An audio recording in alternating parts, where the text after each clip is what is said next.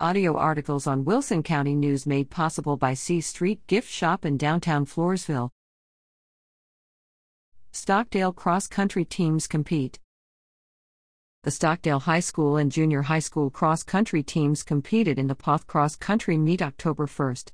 Varsity girls Brianna Tomerlin 13th place, varsity boys Taylor Warwick 2nd place, junior high boys, team 1 SD place overall Nick Martinez 5th place, Cooper Warwick 6th place, Ty Doherty Devian Rivera Willie Ibanez Christian Martinez Ryder Wirch Heston Pope